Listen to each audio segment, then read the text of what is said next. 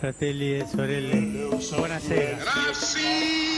Luterilaisuus ei näy Bismillahirrahmanirrahim. päältä päin kovin paljon. In the name of God. Taantuma on nuorempia perheitä. Selittelemättä I do not heed. It is this unseen power Pääsiäistä ei voi estää. Se tuli tänäkin vuonna, vaikka olosuhteet maailmassa koronapandemien vuoksi hyvin epävarmat ja epätoivoiset ovatkin. Kristilliset kirkot ovat hypänneet tasajalkaa digiloikkaan muun yhteiskunnan mukana.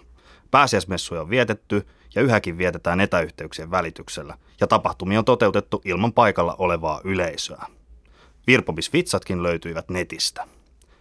Tänään kysymme yhdeltä katolilaiselta ja yhdeltä ortodoksilta, onko pääsiäinen heidän kohdaltaan tältä vuodelta peruttu. Lopuksi matkaamme ajassa viime helmikuiseen Taimaahan. Tuolloin toimittaja Maarit Lukkarinen kävi jututtamassa buddhalaisuuteen vetoa tuntevaa Antti Penttilää. Penttilä on oivaltanut elämän yksinkertaisuudesta jotain olennaista, joka kannattaa tämän, myös taloutta ravistavan koronapandemian keskellä kuulla.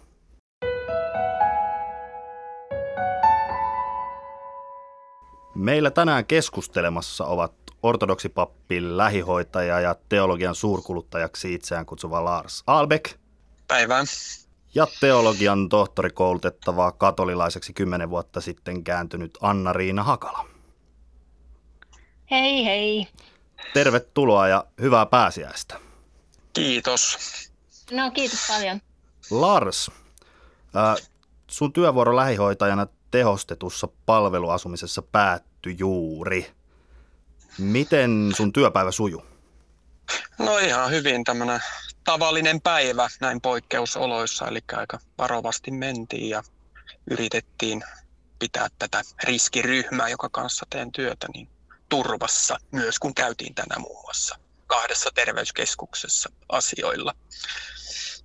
Tuikin tavallinen, vähän odottava fiilis kyllä on kaikilla varautunut ja odottava fiilis, eikä silloin tarkoiteta pääsiäistä, vaan tätä virusasiaa. No miten se korona-aika näkyy siellä nyt tällä hetkellä? No erityisesti vierailut on, on loppu ja, ja, ja tarkkuutta, vielä enemmän tarkkuutta kuin normaalioloissa sitten tämmöisen hygienian ja, ja, ja työvaatetuksen ja, ja muun kanssa.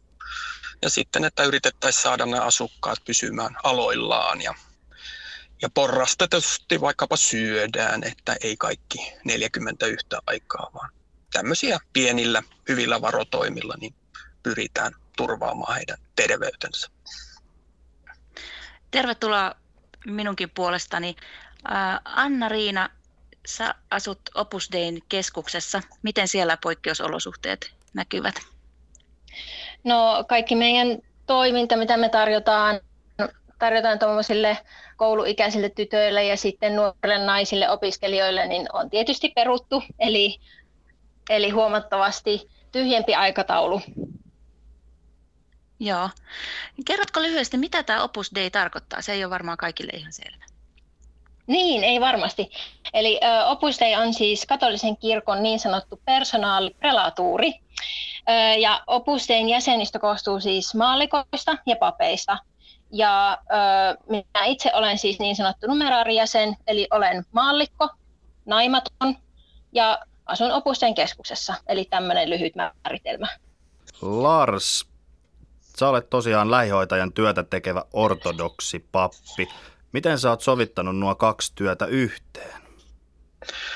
No, en ole sovittanut, eli lähihoitajana olen lähihoitaja ja jätän niin kuin papin työt sivulle. Että toki en mä sitä pappeutta itsestäni saa pois, mutta ne asiakkaat ja asukkaat ja ihmiset, jonka kanssa sitten lähestyn lähihoitajana, niin olen nimenomaan lähihoitaja ja se on se ammattimainen asenne siihen. Eli aika ylivarovainen olen, mutta koen sen itselleni tärkeäksi ja selväksi, että pappina toimin sitten muualla kuin siellä lähihoitajan työssäni. Toki en pelkää tämmöisiä mahdollisia olemassaoloon ja sen kysymyksiin liittyviä kysymyksiä, mutta pysyn aika lailla sitten tämmöisenä kuuntelijana kuitenkin. Ja toki jotain osaamista ja tietotaitoakin löytyy toki saralta. Anna-Riina, olet kääntynyt kymmenen vuotta sitten katolilaiseksi. Mikä sinun kääntymispäätökseen vaikutti? No, mulla oli siinä semmoinen aika vahva hengellinen kokemus taustalla. Eli mulla oli ollut monta semmoista etsikkovuotta siinä alla. Ja sitten tota, mä olin teologian opiskelija jo siinä vaiheessa ö, toista vuotta. Ja sitten menin käymään tuolla Tese-yhteisössä Ranskassa. Ja siellä mulla tuli semmoinen niin kuin vahva kokemus, että Jumala kutsui nyt aivan toiseen suuntaan. Sitten siitä pikkuhiljaa avautui, että se on katolinen kirkko. Eli aika semmoinen hengellis-intuitiivinen prosessi oli aluksi se minun kääntymys. Joo, o, tota, olet sanonut, että, että tämä Maria on ollut semmoinen, mikä kiinnosti ja että, että olet naisasia nainen, niin se on aika yllättävää, kun ajattelee katolisuutta näin maallikon niin. näkökulmasta.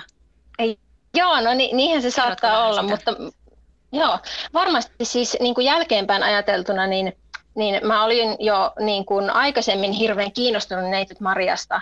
Öö, lukioaikana mä kiinnosti ortodoksinen ikonihengellisyys ja sitten tietysti Neitsyt Maria ikoneissa. Ja, ja sitten se niin kuin Maria on semmoinen nainen, niin kuin the nainen, niin se veti luontaisesti mua puoleensa vaan siksi, että mua kiinnosti, kiinnosti niin kuin ihan akateemisestikin selvittää, mitä naiseus tarkoittaa. Ja nykyään mä katolilaisena ajattelen, että mun naisasia, naiseus on päässyt todelliseen loistoon sen jälkeen, kun musta tuli katolilainen. Eli parasta olla nainen katolisessa kirkossa. Joo, tämä kuulostaa tosi mielenkiintoiselta. Voi joskus siitä jutella enemmänkin, mutta mennään pääsiäiseen. Miten tuota, niin, niin, pääsiäinen on kaikille kristituille sisällöllisesti tärkeä juhla, mutta mikä ortodoksisessa ja katolisessa pääsiäisessä on tärkeintä? Jos vaikka Lars aloitat. Niin, mä luulen, että varmaan kaikilla vanhoilla perinteisillä kirkoilla niin pääsiäinen koostuu semmoisista palikoista, jotka ovat aika samanlaisia, että kärsimys ja kuolema ja sitten ylösnousemus. Että toki sitten varmaan eri kirkoissa vähän palikat ovat eri järjestyksessä, ehkä vähän eri kokoisia, että ainakin leimallisesti ortodoksinen kirkko keskittyy siihen ylösnousemukseen, mutta on ehkä hyvä huomata, että ettei se unohda myöskään sitten sitä pitkän perjantain tai, tai pääsiäislauantain sanomaa, joka liittyy kärsimykseen, kuolemaan ja sitten tämmöiseen niin kuin hiljaisuuteen pääsiäislauantaina, kun sitten räjähtää pääsiäissunnuntaina. Mutta ainakin koen, että, että ortodoksissa kirkossa se ilo jää jälkimauksi koko pääsiäisestä, että, että sitten kuitenkin se kärsimys ja risti jää sitten voiton merkiksi jäljelle, eikä niinkään enää kärsimyksen merkiksi. Entäs Anna-Riina?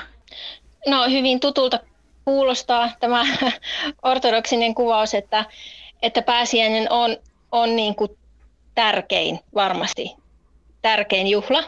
Öö, että tietysti läntisessä perinteessä kulttuurillisesti joulun merkitys on korostunut jollakin tavalla enemmän, mutta kyllä siis pääsiäinen on se kristinuskon pääjuhla. Et Kristuksen kuolema ja ylösnousemus, niin siinähän se on koko uskon pääsisältö.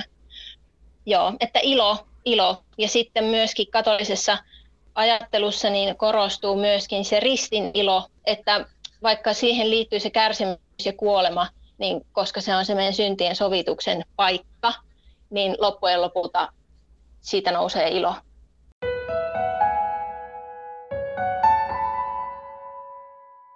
Tervetuloa Horisonttiin. Tänään keskustelemassa ovat ortodoksipappi ja lähihoitaja Lars Albeck ja teologian tohtorikoulutettava Anna-Riina Hakala. Puhumme pääsiäisestä. Onko se koronapandemian vuoksi peruttu? Puhutaan teidän pääsiäissuunnitelmistanne. Miten te itse sitä tänä vuonna vietätte, jos Anna-Riina vaikka aloitat? No se on tietysti sillä lailla erilaista nyt, että, että nyt ei ole julkisia messuja, eli, eli tuota, sillä lailla muuttunut, että, että mulle on itselle ollut tosi hieno kokemus, varsinkin Suomessa, on aika harva pääsiäisen viettänyt Suomessa katolilaisena, mutta silloin kun on ollut Suomessa, niin niin se rukouksen ilmapiiri pääsiäisen liturgioissa kirkossa, seurakunnassa on niin käsin kosketeltava, että se, se on kyllä iso muutos verrattuna muihin pääsiäisiin. Joo, entäs Lars? No kyllä joo, että onko pääsiäinen peruttu. Voisi varmaan sanoa, että sekä että, että, että toisaalta tietynlainen pääsiäinen on peruttu.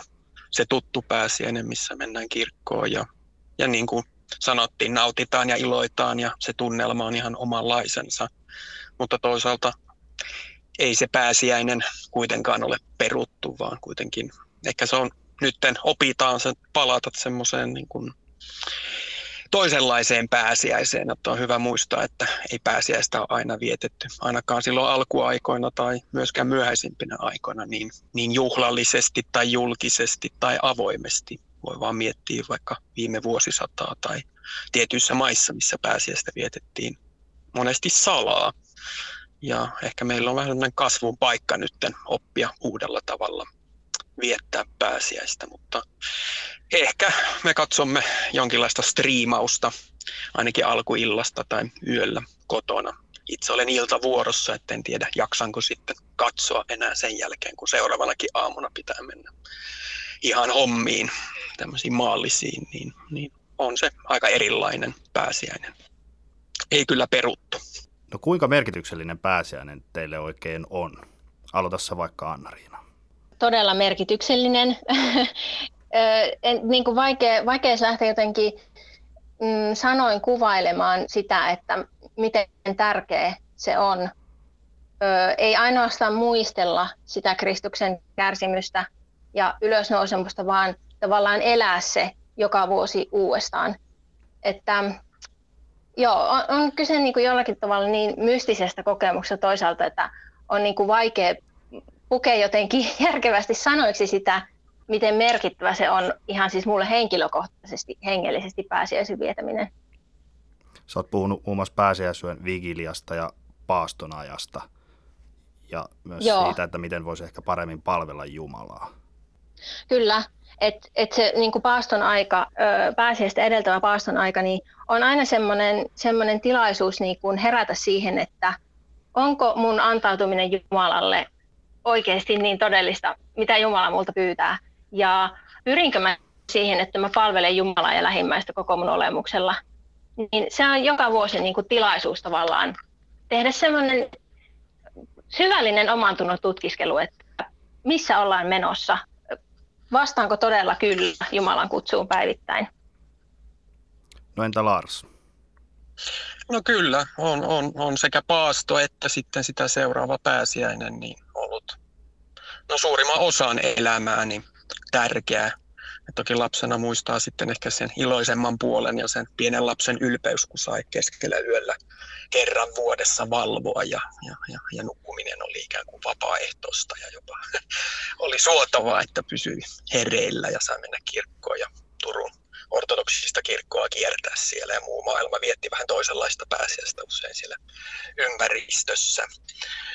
Ja totta toi paasto, mikä sanottiin, että, että se on tärkeää, että eihän Jumala elämästämme häviä, mutta aika usein me syystä tai toisesta niin vähän niin kuin mennään offline ja, ja paasto on sitten semmoinen taajuuden löytäminen uudestaan ja pysähtyminen ja niin kuin aika terve tapa niin kuin punnita taas elämäänsä jonkun mittatikun avulla, että ainakin viimeiset 20 vuotta niin, niin hyvin intensiivisesti tämmöistä niin kuin paluuta tehnyt joka vuosi ja sitten saanut kuulla sen armollisen sanoman, että, että Kristus nousi kuolleista jokaisena pääsiäisenä. Nyt pitää vähän totutella toisenlaiseen, että tykkään eräs venäläinen piispa, joka eli pakolaisena ja ja muisti myös vanhan Venäjän loiston, niin hän totesi joskus, että, että nyt kun menetimme katedraalien ja loiston Jeesuksen, niin meidän pitää oppia tuntemaan tämmöisen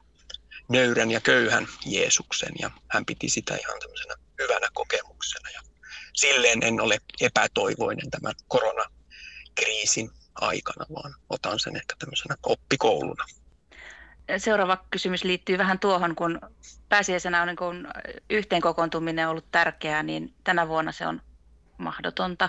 Mitä ongelmia tai haasteita koette siitä, että, että ei voi kokoutua paikan päälle, vai onko sillä pääsiäiseen kovinkaan suurta, siihen sen sanomaan kovinkaan suurta merkitystä?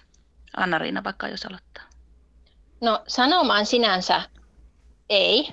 Että totta kai on, on poikkeuksellinen tilanne se, että ei voi ottaa sakramentteja vastaan ö, normaalilla tavalla. Eli, eli mennä pääsiäisenä kirkkoon, osallistua messuun, liturgiaan, saada eukaristia vastaan. Jeesus siinä eukaristiassa. Totta kai se on tosi poikkeuksellinen tilanne.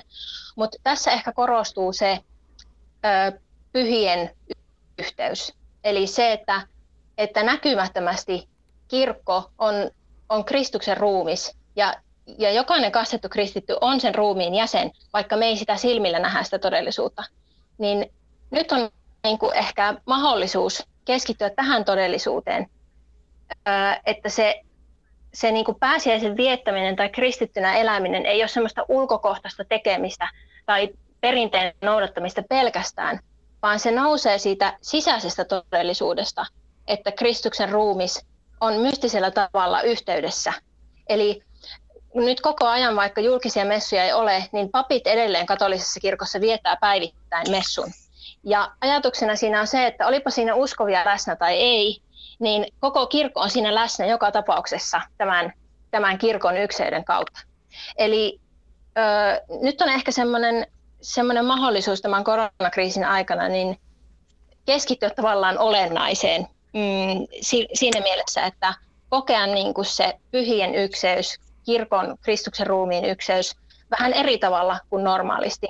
Ja siis täytyy sanoa, että nyt jos tämä koronakriisi olisi 20 vuottakin sitten ollut, niin ilman internettiä oltaisiin varmaan menty niin kuin suurimmaksi osaksi, että on suuri siunaus myöskin, että nyt, nyt on niin hyvät tek- teknologiset välineet, että voi tavallaan osallistua myös visuaalisesti etänä ja auditiivisesti myöskin.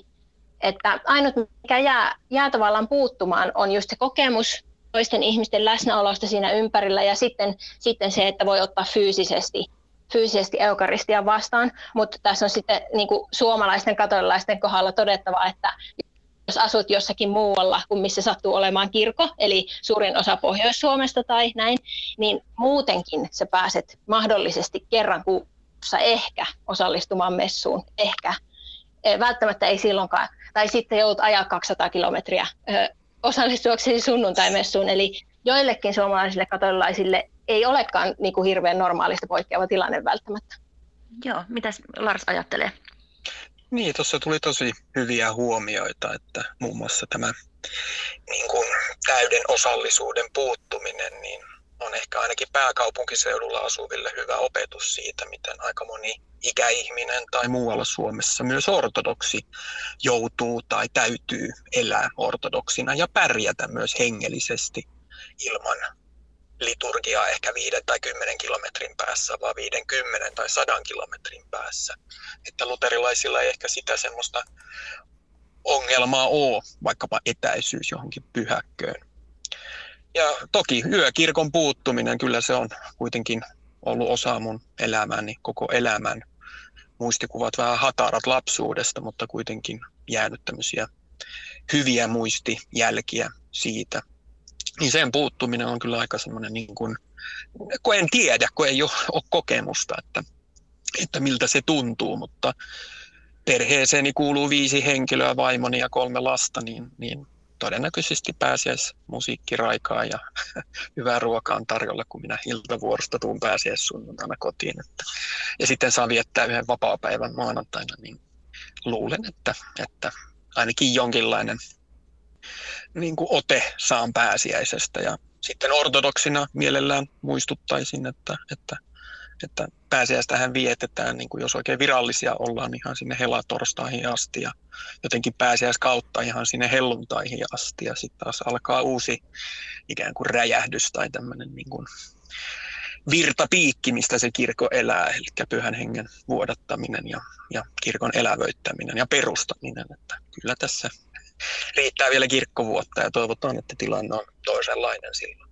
Kun katolista Joo. kirkkoa ja ortodoksista kirkkoa katsoo ulkoapäin, niin voi saada vaikutelman, että katolisessa kirkossa korostuu kärsimys ja ortodoksisessa kirkossa taas ilo. Onko näin ja näkyykö tämä jotenkin pääsiäisen vietossa? Anna-Riina. Hmm, no en kyllä oikein tunnista tuota kärsimyksen korostumista.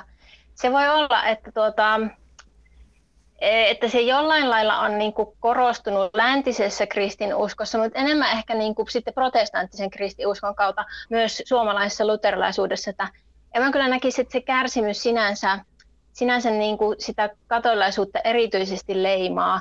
Et ehkä siitä tulee semmoinen, mm, se, niin kuin voi sanoa, että esimerkiksi keskiajalla on tullut tämmöinen selkeä hengellinen painotus niin kuin mietiskellä Kristuksen kärsimyksiä, alettiin käyttää krusifikseja paljon enemmän niin kuin kuvantamaan sitä, sitä hengellistä kokemusta siitä Kristuksen kärsimyksen eläytymisestä ja näin, mutta, mutta en mä nyt ole kyllä kokenut, että se erityisemmin määrittäisi katolilaisuutta. Enemmän se ainakin minun kohdalla on silloin luterilaisena määrittänyt mun hengellisyyttä se kärsimykseen ja semmoiseen pitkäperjantain tunnelmaan eläytyminen kuin katolilaisena. Miten Lars, allekirjoitatko tämän? No kyllä allekirjoitan, että en nyt, en, ei ole kokemusta luterilaisuudesta omakohtaisesti, niin en, en niin kuin sisä, silleen sisäpuolelta osaa sitä arvioida, mutta ehkä luterilaisuudesta jää ehkä vähän semmoinen mollivoittonen ja oikein se pääsee se ilokaan ei oikein tartu, vaan jäädään vähän siihen, siihen pitkään perjantaihin. Ja toki sitten tämmöinen ristin ympärillä liittyvä hurskaus, niin sekin on syntynyt käsittääkseni osittain aikana, jolloin oli tämmöinen toinen kulkutauti tai pandemia, eli rutto.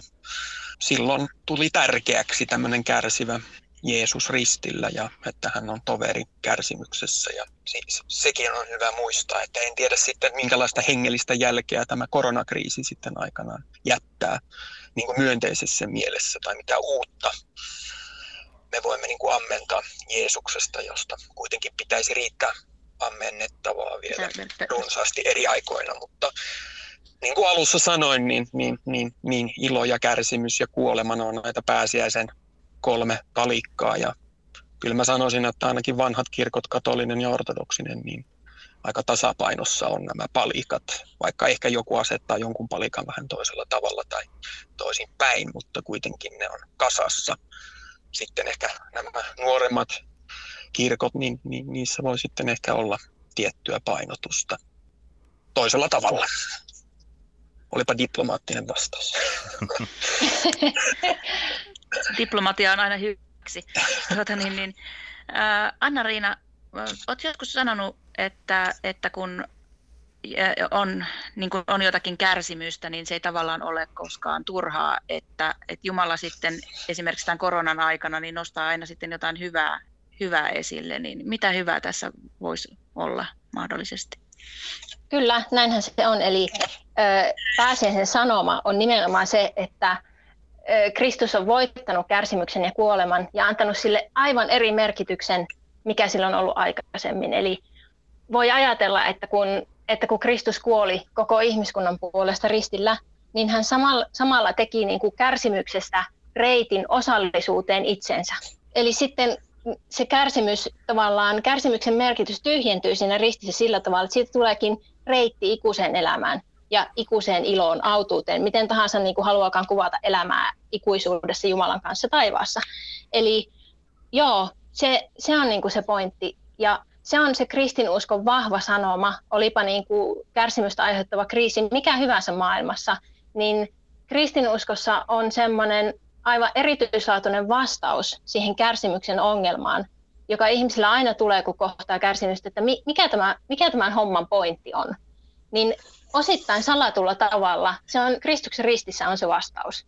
Joo, että silleen mä oon niin tästä tilanteesta miettinyt. Ja sitten tähän niin ihan virallisesti katolisessa kirkossa on sillä lailla tartuttu, että, että on tehty tästä jo tästä koronakriisistä, siitä kärsivistä, mm, sitten taas näiden ihmisten, jotka kärsivät niiden puolesta rukoileville ihmisille, niin semmoinen armon reitti, että on, on sanottu, että voi saada täydellisiä aneita, eli erityisiä armoja Jumalalta, jos kärsii tästä koronakriisistä tai rukoilee, rukoilee kärsivien ihmisten puolesta. Eli tästä on tullut jo hengellisesti semmoinen armon lähde Joo, miltä tämä Lars kuulostaa sinun korvaan? Onko se sama ajatus sinulla teillä? No ehkä ei, että, että on hyvin hyvin varovainen kun jaan tai väitän, että jollakin asialla on merkitystä tai tarkoitusta. En tiedä. Vaikeaa ja nyt kun keskellä kriisiä ollaan, niin, niin en ainakaan niin kuin heti olisi tarjoamassa liikaa kuitenkaan merkitystä tai myönteisiä vaikutteita tai, traumaattinen kokemus, joka tämäkin on osalle, niin, niin, niin trauman keskellä tarvitaan hoivaa ja, ja huolenpitoa ja ehkä vähemmän sanoja ja, ja enemmän sitä niin kuin, niin kuin turvaa ja, ja muuta. Ja sitten ehkä myöhemmin itse kukin tai kansakuntana tai yhteiskuntana ja miksei kirkkoinakin, niin, niin voi sitten pohtia, että, että mitä tästä voitaisiin oppia. Toki olen puhunut tämmöisestä oppikoulusta tässä aikaisemmin, mutta ne on ne pienet vähäiset kuitenkin vielä ei sairastaneena tai, tai ei niinkään uhatussa paikassa olleena tämän kriisin suhteen, niin, niin vaikka onkin riskiryhmien kanssa työssä, mutta siellä on yllättävän turvallista kuitenkin, ne on tämmöisiä niin kuin erityisesti suojattuja paikkoja, niin, niin, niin en ehkä uskalla tarjota vielä mitään merkitystä, mutta totta on, että, että kärsimys on muuttunut Kristuksen kärsimyksen, Jeesuksen kärsimyksen myötä, mutta, mutta itse kukin ehkä sitten löytää sen merkityksen omassa elämässään, koska kyllähän kärsimys ei aina jalosta. Kärsimys voi aiheuttaa kuolemaa, kärsimys voi aiheuttaa itsemurhia, masennusta ja muuta, että, että vähän olisin varovainen itse ainakin. En niin ole eri mieltä niinkään, mutta, mutta tämmöisenä henkilökohtaisena pienenä näkökulmana. Haluatko Anna-Riina vielä kommentoida? Niin tavallaan voin allekirjoittaa myös tuon, tuon äsken sanotun, eli Eli se henkilökohtainen kokemus voi olla hyvin eri kuin se ristin ilo, totta kai. Ja jokaisella on niin kuin oma tie löytää se kärsimyksen merkitys. Eli se on ihan, ihan totta myöskin. Meillä on aika tässä kohta puoliin loppumassa. Puoli tuntia menee näin älyttömän nopeasti.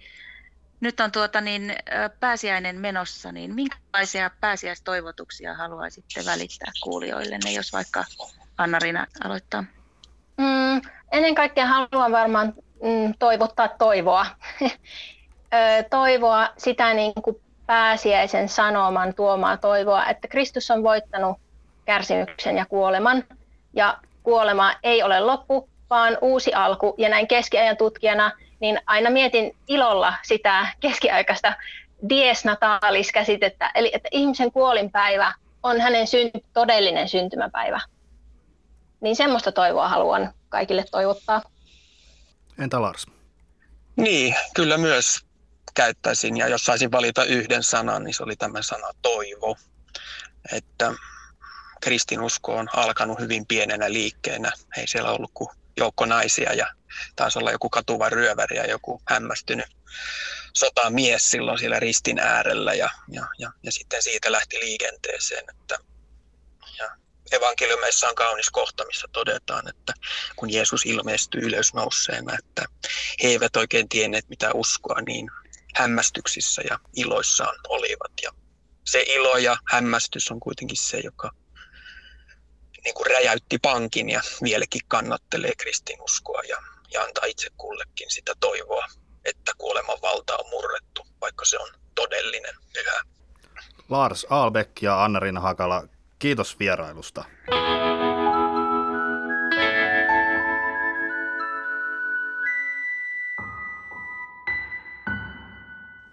Lähdetään lopuksi aivan toisiin maisemiin. Toimittaja Maarit Lukkarinen tapasi buddhalaisuudesta kiinnostuneen Antti Penttilän Taimaassa. Penttilä on ollut kiinnostunut buddhalaisuudesta jo useita vuosia. Hän on vetäytynyt useaan otteeseen myös buddhalaiseen temppeliin Taimaassa. Penttilä kertoo kokemuksistaan ja siitä, mitä buddhalaisuus ja hengellisyys hänelle merkitsevät. Kaislamaton sijoittelu oli hyvin tärkeä, että mihin sijoitat sen, ettei ollut ihmisten kulkureitillä. Hain sitten kerran vähän syrjäisempää paikkaa ja heräsin yöllä siihen, että valtava rotta katsoo minua silmästä silmiään ja sanoo, että hei, olet minun polullani. Siirsin päätäni 20 senttiä seinästä ja tunsin, että se kelpasi rotalle. Ei minullakaan muita vaikeuksia ollut tultiin toimeen sen jälkeen ihan hyvin. Näin muistelee Antti Penttilä yöpymiskokemustaan buddhalaisessa temppelissä. Penttilä on vetäytynyt jo useampaan kertaan taimaalaiseen temppeliin mietiskelemään ja rauhoittumaan.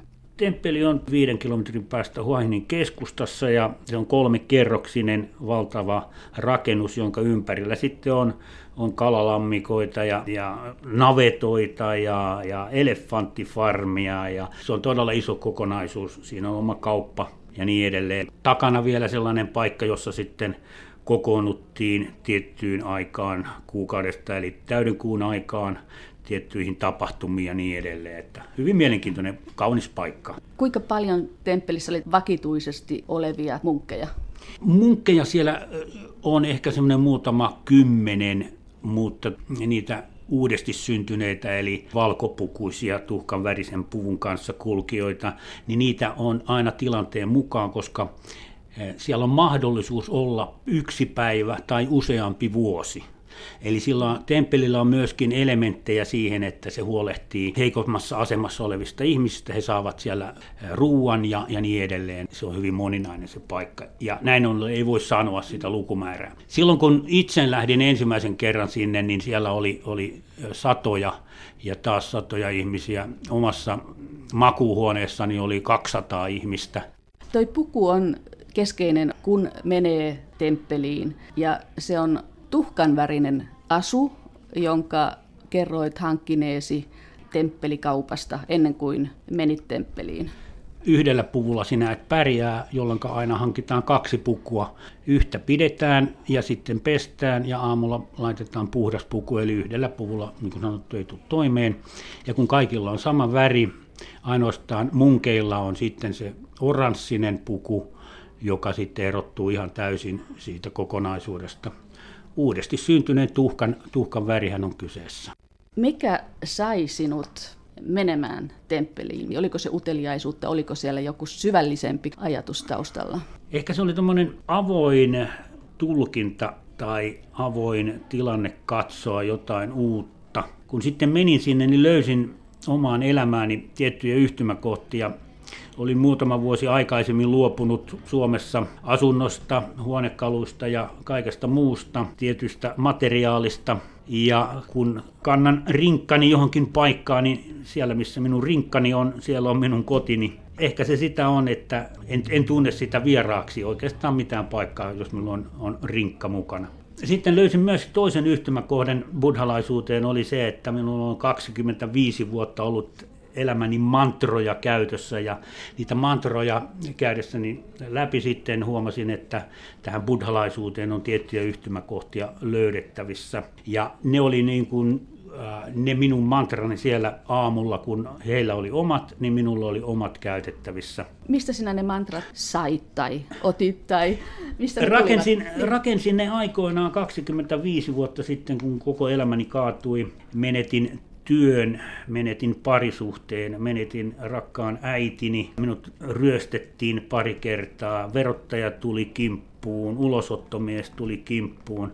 Eli oikeastaan koko elämäni oli aika lailla va- vaakalaudalla ja jotain oli tehtävä ja loin semmoisen seitsemän kohdan ohjesäännön, jolla menin sitten eteenpäin. Nousin aamulla ja menin peilin eteen, katsoin totuutta silmään ja kävin mantrat lävitse ja ja tuota, illalla sama juttu ja sillä mentiin. Ne on olleet, olleet semmoinen apu minun vaikeisiin tilanteisiin. Onko se helpompaa jotenkin toteuttaa näitä mantroja, kun on buddhalaisessa yhteiskunnassa, olet pitkiä ajanjaksoja myös Taimaassa? No se on juuri se tilanne, kun mennään ja ollaan yhdessä. Heillä on se 108 rukousta tai mantraa, joka, joka yö luetaan siellä. Minä en ymmärrä siitä. Minulla on ne omat mantrani, joita käyn lävitse, jolloin se on se tilanne, jolloin, jolloin me olemme yhdessä siinä, siinä tilanteessa. Mantroista ja rukouksista voi sanoa se, että se 108, niin se on niin, että jos et ihan 108 jaksa lukea, niin, niin sinun ikäsi plus yksi on se sitten se oikea lukumäärä. Mutta niin kuin sanottu, eri puolilla aina täyden kuun aikaan eri temppeleissä Taimaassa kylä kokoontuu viettämään yötä Ne alkavat kello yhdeksän illalla ja päättyvät aamulla kello viisi ja, ja koko kylä, useita satoja ihmisiä on olkimatoilla.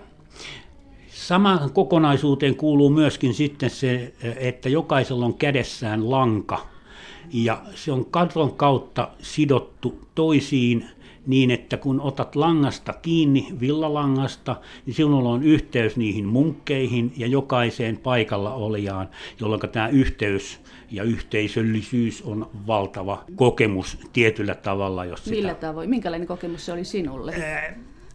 Se puku, ihmiset muuttuvat siitä asemastaan siihen samalle tasolle, ja sitten kun näkee sen innostuksen, sen, sen tuota, myönteisen, millä he sitovat sen lankansa siihen kokonaiseen verkkoon.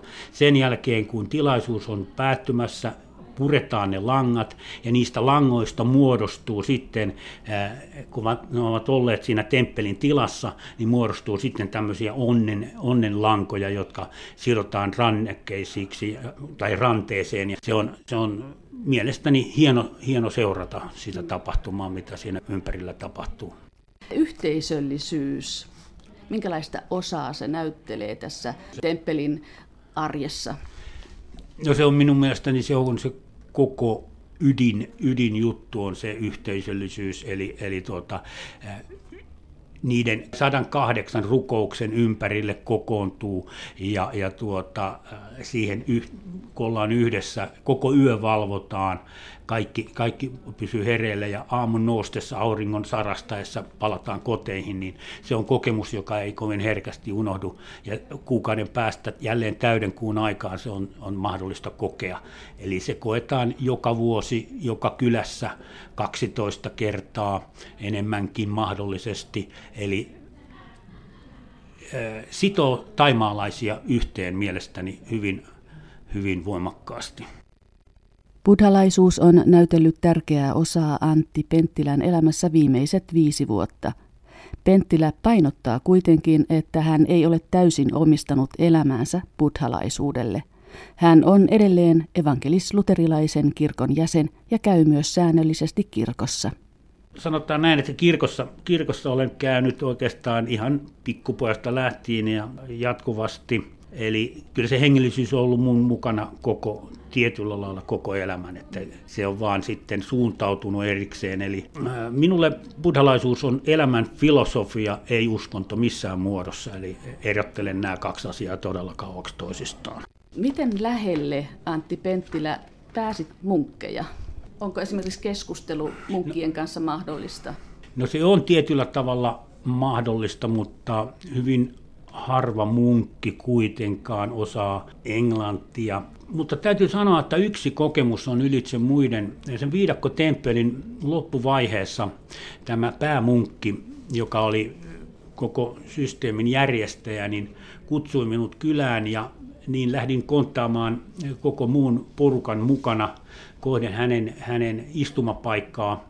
Ja minä sain erikoiskohtelun, sain nousta viisi senttiä hänen viereensä korokkeelle ja meistä otettiin yhteisvalokuva. Ja kun kerroin hänelle omia kokemuksia, näkemyksiä tästä tästä ajasta, niin hän purskahti itkemään ja siinä me taidettiin itkeä molemmat. Ja, ja tuota, Miksi? Se oli hänellekin rankka kokemus. Olin ainoa ulkomaalainen ja halusin kertoa totuuden, omasta mielestäni totuuden, että hänellä oli hyvä henki, niin kuin siellä oli hyvä henki. Ja, ja sitten tuota, hän kosketti minun kylkeäni siinä samalla, eli löysimme semmoisen tietyn yhteyden myös sitten ehkä kosketuksen kautta. Normaalisti temppeleissä ei saa koskettaa ketään. Temppeliin vetäytymiseen kuului yhtenä osana myös kymmenen päivää kestänyt viidakkotemppelijakso. Vaikka tässä yhteydessä on liioiteltua puhua temppelistä, Antti Penttilän mukaan viidakon keskelle oli pystytetty katos, jonka alla rukoushetket pidettiin. Osallistujia oli myös viidakossa useita satoja ja kaikki yöpyivät teltoissa tämä viidakkotemppeli, millä tavoin se kuuluu tähän buddhalaiseen temppelirituaaliin? Se oli paikka, jossa ihmiset todellakin eli luonnon keskellä ja se oli osa sitä luontoa. Että, ja se on joka vuosi järjestetään se, se temppeli järjestää kymmenen päivää viidakkoa. Siellä herätys oli kolmelta ja sitten neljältä alkoi alko nämä rukoussarjat ja ne kestivät siihen puoli seitsemään. Seitsemältä oli aamiainen. Sen jälkeen alettiin porukalla tekemään lounasta ja lounas oli ainoa varsinainen ruoka sitten koko vuorokauden aikana, eli 12 jälkeen ei saanut enää käyttää hampaita. Rukoushetkien lisäksi temppelin päiväohjelmaan kuuluivat myös työtehtävät. Antti Penttilä sai tehtäväkseen toimia vuohipaimenen apulaisena. Tämä paimen oli äärimmäisen hieno mies ja, ja tuota, hän opetti minulle paljon ja, ja tuota, tietysti olisin halunnut, että joku olisi opettanut minua enne, ennakkoon yhden sanan, joka tuli esiin niin, että aina kun olimme lähdössä vuohille hakemaan sitten oksia ja syötävää, niin hän aloitti jonkun rituaalin. Mä ajattelin, että okei, no tämä on joku rituaali. Muutaman päivän päästä tajusin, että tämä rituaali oli se, että hei, missä sun kumisaappaat on. Eli minä kulin siellä sandaalien kanssa niiden puskissa ja Paimen opetti myöskin viimeisessä vaiheessa aika paljon, kun kysyin häneltä, kun olimme ystävystyneet, että haluaisiko hän jotain mahdollisesti, että voisin ostaa hänelle. Hän katsoi ympärilleen ja kun hän ilmoitti, että nämä kaksi teepaittaa, yhdet sortsit, nämä riittää, hänellä on kaikkea. Sen lisäksi oli vielä 30 vuoden takaa lehtileike, homeinen paperi, jota yhdessä tulkitsemme. Ja kun katsoimme sitä kuvaa, hän itki kanssani. Ja silloin tajusin, että miten vähälläkin ihminen tulee toimeen, kun asiat on kunnossa sinä etsit jotakin. Onko se se elämän ydin, mitä sinä haet? Mitä se on, se etsiminen? Viisaampaa elämää, pyrkimystä olla parempi joka päivä. Ne, jotka tuntevat minun, tietävät, että pitkä on pojalla matka kuljettavana. Mä olen ehkä aina ollut tietynlainen sillä lailla hakenut tiettyjä tilanteita elämässä, eli en ole koti-ihminen välttämättä ollut koskaan. Suositteletko sinä muillekin etsijöille temppelikokemusta? Jos tykkäät nukkua sementtilattialla ja, ja tuota, syödä sen, mitä saat eteesi, jos et pelkää kovin herkästi liikkuvia eläimiä, jos tulet toimeen satojen ihmisten kanssa samaan aikaan, suosittelen.